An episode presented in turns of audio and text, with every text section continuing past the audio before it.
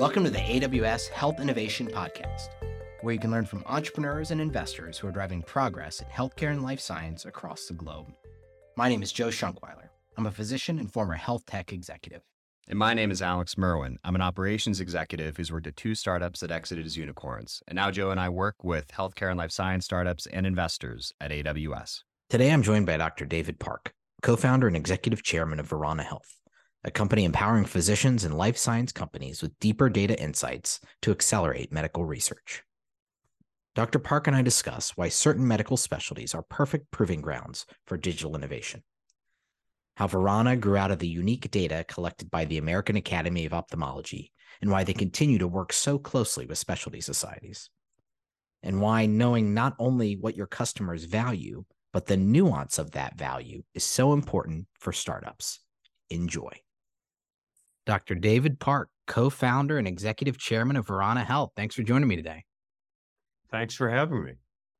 To start off, can you tell us a bit about Verana Health and what you all do? Verana Health is is a little bit of an unusual company because it was originally born out of nonprofit medical societies, which is a little bit of an unusual gestation. But at its core, it utilizes large clinical data sets derived from electronic health records and then analyzes this real world healthcare information in a de identified fashion, aggregates it, uses machine learning, natural language processing to really derive novel insights into clinical medicine. So, what makes it interesting is it didn't start with trolling through claims data or prescribing information, device sales, or payer data, but with actual clinical information directly from EHRs, again in an anonymized and aggregated fashion, links us with other data sets and is really committed to transforming healthcare by providing researchers, clinicians, organizations, life sciences companies with insights based on quality real world data they might have difficulty getting otherwise. And how did you go from that early gestational stage that you talked about into a whole separate company out there raising money and spinning out and doing all the things you're doing now. What was that spin out journey like? If you'll let me sort of give you a little bit of the early stages. The American Academy of Ophthalmology, which at one point I served as its CEO, has a long commitment to using digital tools to try to accelerate and inform quality improvement processes. Now, ophthalmologists, as you know very well, Joe, every specialty has its its own culture. And ophthalmologists tend to be a little bit geeky uh, compared to some other specialties, very data oriented. A lot of what we use, quite frankly, are what we call structured data elements. You know, visual acuity is a number, uh, the pressure in the eye is a number. Uh, what your your visual fields look like are described by by numbers. And so we are a field that lends itself nicely to numerically based validation of instruments we can use for quality improvement. So back in the mid 90s, the Academy said, well, gee, we now have these really interesting handheld devices like palm devices. Let's see if we can get doctors to uh, input into them some of the key metrics of how their patients are doing, outcomes, processes of care, and then use that to inform the quality improvement process. Well, we were way ahead of the curve, spent millions of dollars on this and ultimately failed, but the, the goal was still there. So in 2009, um, as you know, Congress passed uh, what was known as the HITECH Act or the Health Information Technology for Economic and Clinical Health Act to promote the adoption and meaningful use of health information technology. And this really started to accelerate the transition from paper medical records to digital electronic health records or EHRs. And then, as software was developed that allowed the extraction of information from these EHRs, that then led the American Academy of Ophthalmology and other medical organizations to say, hey, we have the opportunity now to to extract and anonymize patient records, aggregate them, develop some novel insights we didn't have before. So we did this, and it was actually quite interesting. We launched this in 2014. One year later, we had about one third of the ophthalmologists in the United States using this, had Wow. linked their EHRs into it, which was a phenomenal adoption. There were some things that made it work. We made it free. We linked it to quality initiatives, uh, and it was really for our own internal purposes. And along the way, uh, it became obvious to us as as we heard from industry, it said, "Hey, can we have some of this data?" And so we tested the commercial viability of it and determined, like a lot of startups, that we could either build it or we could partner with someone. And we decided to partner with someone, went through that process, and ended up uh, still, the Academy still owns this registry we call the IRIS Registry or Intelligent Research and Insight, but has licensed the commercial use of it to a company that ultimately became Verana Health. It seems to me that you were already realizing some of that opportunity that everyone was seeing, policymakers, technologists, et cetera, in the elec- electronic health record. As you made that transition from paper to digital, people were saying one of the advantages it it will be that you can mine this data, that you can run machine learning models, et cetera. But all that was really abstract at the time, having lived through, suffered through, I should say, Yeah. some of that transition over my career. You must have felt like we are pulling the future forward a bit and we're actually using that in the way it was intended, way ahead of schedule. Did it did it feel like that in those early days? Oh, it really had that feeling, Joe. I mean, I remember the, I was CEO at the time we had our board meetings, and we had to say, we have no idea if this is going to work. It's going to cost millions of dollars to do. Like all membership organizations, we don't have a lot of extra cash hanging around, but our board unanimously voted that this was important to do because ultimately it had the potential to advance science, to inform health policy, and to really transform care for patients and for the physicians who are our members. So this was really smack dab in the center of our mission. And we did a couple of things that, in retrospect, I think were really key. First of all, we said, we're going to do it. We're not going to take any federal money. We're not going to take any industry money. And that way we control it and we're keeping it for our purposes and our principles. And as we evolve it, we're going to be the ones that make the decisions. Do you think that made it easier to actually do the spin out that you didn't feel like you were hooked into one particular life science entity or had a large non-dilutive grant on board or something like that? It seemed like a cleaner process than as you said, hey, other folks are going to want this or want this now. There's a pull for this from the market as a whole, and we can actually spin this out into its own entity. Absolutely. Made the process easier. It, it made it a little more complex and we didn't have a lot of the assets that some of these partners might have. But we were able to do it consistent with our own principles and objectives, which gave it a certain, we were being very deliberate about it, doing very careful due diligence, but it was our decision. And we've never regretted ultimately spinning this into the for-profit commercial sector. David, what about your own background? How did how did you become the the steward of this major undertaking that you're describing? Like most physicians, I didn't wake up at age 14 and say, Hey, I'm going to be an ophthalmologist.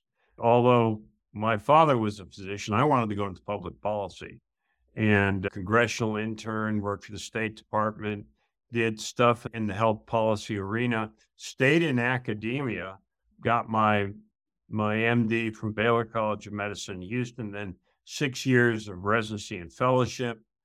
And then I moved to teaching. I was a residency program director and then got involved in quality care initiatives. And at a fairly young age, became a department chair. And in a very entrepreneurial setting, we developed statewide companies to handle risk for for care and uh, learned a lot through that process and then after serving as president of the academy in 2008 they asked me to become its full-time ceo which i did for 13 years and it was a fascinating experience because we had 32,000 members globally and it uh, had an opportunity to try to do what you felt was important, not just in education, but in quality of care, advocacy, communications, et cetera. And when I retired in 2018, having then served on the board of Verana Health, which again emerged from this clinical data registry, they asked me to transition to becoming its executive chairman. So that's my trajectory, if you will. I'm fortunate to have many former and current clinicians on this show, and the arc is always interesting. I always say to people, if you'd told me when I graduated from medical school in 2008 that I would be working for Amazon on the tech side of the house at Amazon Web Services, I would have first said, What are web services? And then I would have, and then I would have said, You're crazy. There's no way that's going to happen. So it's a really is an interesting pathway, I think, for for clinical folks in this world. Yeah, I agree. And I think you'd probably agree also that one of the, the fantastic things you have an opportunity to do is to acquire new mentors and and role models along the way. And and as we went through the process of deciding how are we going to commercialize this clinical data registry, I had the great good fortune to interview people, talk to people a number of potential partner organizations, and end up with a group of investors and like minded people, non physicians, who have, while very, very committed to commercial success and mm-hmm. business success, have also helped us to stay true to the original principles that led to the founding of the IRIS registry. So they were committed to the concept of transforming healthcare as well as being successful in a business environment. One of the most interesting things about what you've pulled together at Verana are the number of different stakeholders and customers or potential customers that you've pulled in as a, with access to this data and the insights that you provide. You rattled off some of those customers before, but who do you who are you selling to now? What does those profiles look like, and what are some of the use cases that you're finding most relevant?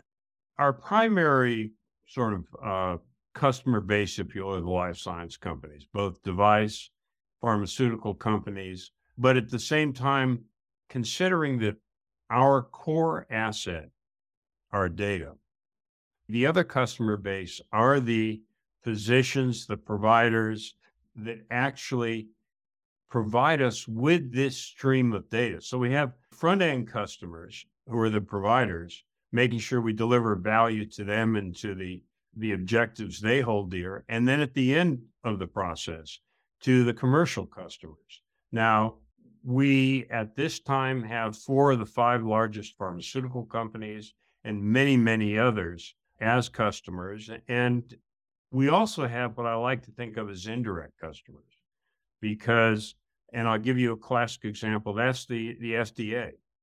Because if we can provide analytics that help companies uh, bring better applications to the FDA for approvals, for label expansions, for post market surveillance, it works for the physicians, it works for the patients, it obviously works for the companies, but it also works for the FDA and they're not the only one, but they're an example of what I like to think of as indirect customers. So it doesn't seem like the approach you have really varies. This, the underlying asset is still the same. It may be a different wrapper or a different way to to share it with one of these groups. But given the range of folks that you serve, if you're selling to providers versus life science versus let's say payers, I'm sure there's payers in the mix who are leveraging the data does it look any different? Like how different is it for each of those different groups that may tap into this? it can actually be very, very different. And I'll give you a couple of, of examples. We have right now almost a half a billion patient visits in our database, which includes not only ophthalmology, but neurology and urology. We actually have three separate clinical registries. Together are 75 to 80 million unique patients. So it's a huge subset wow. of the American population. And we've got nine years of, of longitudinal data from over 60 different electronic health records. So we're we are very much Switzerland as far as that is concerned. As you know, the EHR environment is still mm-hmm. very fragmented, which creates a lot of technical problems, but it also gives us a lot of power. What's also interesting is that we not only take the EHR data, but we then link it to claims data, we link it to image data, we link it to patient reported outcomes tools. And so we've got this wonderful, rich smorgasbord of data, which has at its core clinical information, but also has the patient perspective and the patient journey, pharmaceutical information, prescribing information, claims information, which makes it makes the analytics much much more powerful so that for example we had a one company that was wanted to start a trial for a patient population with a very rare disease and it required using unstructured data which meant that you had to go into you know clinical records uh, that were narrated and extract from them uh, specific pieces of information using artificial intelligence. And so we were able to help this company for a very rare disease that had never been studied before find the sites, help enroll investigators, and help them launch a study on time. Wow. Uh, you know, for another for another company that was looking for a label expansion, we were able to go in and find uh, retrospectively how the drug had been used in an off-label fashion, and really not simply the numbers of how many times it been used, but what were, what was really the outcome of the process. And we can go to other companies that are looking to say, gee, we've just launched a device. We need to find a way post approval to monitor if there are any adverse impacts. Mm. Again, we can do that using real world data and help them through that analytic process. those are some of the things that um, that we can look at from all different parts of the life cycle of drugs devices. What's the most sought after additional data for you all? Is it additional registries? Is it additional sources to plug in to the existing pool that you have from the registries that you have? When you're sitting around thinking, oh, I wish we had X, what is X? What's the pie in the sky vision for additional data inputs?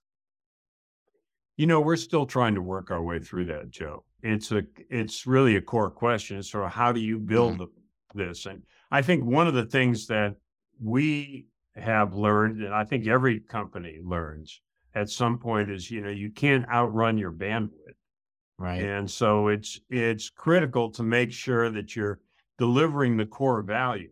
And when you're talking when data are your value, it has to be valid. You know, it has to have been curated properly. And so you there is a certain pace you have to go through. Uh, and so, yes, uh, could we go into other specialties? Possibly. Are there other data sets that we'd love to have in the future? Quite frankly, giving you a specific example, we know we're going to have genetic information. And as you know, the, the cost of doing whole sequencing is coming down. Companies, research shops, a lot of places are amassing big data sets in this regard. We've been approached about it. We know we'll get there, but right now, images are something which sound very simple, but are fantastically complex because not all of the the image acquisition tools are what we call DICOM compatible. You have to be able to build the machine learning tools to so that you can the analytic process. And we are moving forward uh, in a lot of different areas. And so one of the issues is sequencing this. Uh, and we're taking a lot of a lot of our time right now on data curation, data analytics, and images, knowing, as you pointed out, that in the future we'll be expanding. It sounds like from what you've laid out there that the value has really been in depth and delivering value in granular detail on the data that you have for the customers that you have. So, life science devices, it's not just you have access to all these things, we can run the models, but what we're surfacing for you is in great detail and granularity, and you can answer really specific, tough to get at questions. Is that right? It, it is, Joe, and I think it kind of gets into well. There's a lot of companies in the in the healthcare data space um, what makes you different and you know what's your secret sauce? And i think for us a major element of that secret sauce is in fact our genesis in that we're linked to large medical societies that themselves have tremendous human resources. And so we're not just throwing data out there we're throwing data backed by a large group of MDs, PhDs, data scientists that have come out of healthcare. So we find ourselves, for instance, occasionally working with a company that is looking for our help in launching, let's say, a, a phase two clinical trial. And instead of saying, okay, great, here's the information you want, let's see how we can deliver it to you. One of the things that that we really enjoy doing because I think it serves the customer as well as us is saying, let's take a look at your trial. Are there ways to fine tune the nuance of this trial to say, well, you're looking for this and you're using this data point as the proxy for it? We have one that may work better and that we'll be able to get in a much more reliable fashion. And so it's really working with the companies in a very collaborative fashion based not just on having petabytes and petabytes of data, but saying we also have domain expertise. That must be a really powerful discussion in terms of sales, like to say you're really delivering value above and beyond what the initial high value interaction was meant to be. That must be a real aha moment for your customers when you're able to do that on the trial level. I, I know it is for some, and I hope it is for all of them. but I but it's also fun, you know, as a physician, because you're going in there and your ultimate goal is to advance science. I mean, one of the things that I'm particularly proud of is the work we're doing at Verana has led to now about 150 peer reviewed publications mm. and invited presentations in the medical literature. I mean, that to me is is saying, aha, uh-huh, the the scientists, the clinician scientists are saying what you're doing has not only value, it has validity. Take me back to those early stages as you were growing out your team at Verana, knowing what you knew, you had this DNA of intensive focus on the data that matters to providers that you were collecting um, through your organization. What did you hire for? Like, what did you go out and find to to finish off and complement that skill set that you had in house initially? We're looking for lots of different skill sets. One of the things about this, as you can imagine, it's not, you know, like a life science company that develops a molecule and you've got a pathway. We're doing something that's never been done before at scale. I mean, there are companies that are working with employed physicians in a single specialty with one EHR. That's difficult. I don't I don't trivialize that. But now, say we're working in multiple specialties with people you don't employ, with multiple different electronic health platforms, with multiple different types of devices inputting images, trying to link all that, anonymize it, and validate it. It's, so we need data scientists. We need clinician domain experts. We need PhDs in AI. We need experts in cybersecurity. We need, and at the end of this, you obviously need the commercial expertise. But at the top of the pyramid, you really need an executive team that understands the the complexity of the process and the need for all of these to work together towards a common goal and working with a board that's composed of investors. It's composed of representatives of the major medical societies and even of the customer base. And so it's one of the things that I am particularly thrilled with is the board. I've worked with, as I'm sure you have, Joe, a number of different boards, nonprofit and for profit, in my career. The folks on our board are just awesome. Uh, and uh, uh, they understand that we're we are a hybrid. We're a very focused for-profit commercial enterprise that emerged from and still has links to a nonprofit base. And how do you handle that culturally, as well as then execute against your corporate objectives? Um, it's it's very challenging, but it's a lot of fun. Dr. Parke, as we close out here, I like to leave our listeners with some advice from your extensive experience. Specifically, when you think about spinning out this entity, and there must be others in academia, in the nonprofit space, what have you, that are building something now and they're thinking, I just don't want to burn a bridge. Like, I don't want to do something that prevents me and my organization from being able to do a version of what you've done. What advice do you have for them? What should they be thinking about as they as they evaluate the potential for spin out for some of these great ideas that are happening all over the world in places you may not think of as startup centers? It's a great question. And I think it's really the answer is not that different in this environment for almost any startup, which is basically you've got to figure out first what do you have that has great value. It's nice if it uh, has traditionally been difficult to do in a cost effective fashion. And you have to understand the nuance of the value. And I'll give you an example in, from the medical world uh, to, that you can translate. There's there was a great study done at one point uh, as to what do patients who have lung problems, who have breathing problems, want out of a product, a device, or a drug. And they asked a bunch of doctors, and the doctors came up with great answers. You know, they want to be able to go up a flight of stairs, they want to be able to walk a block without getting short of breath. And then they asked patients, and the patients came up with an answer that doctors never thought of, which is we just want to be able to get a good night's sleep. And so it comes down to knowing what your customers value and what are the nuances of the value.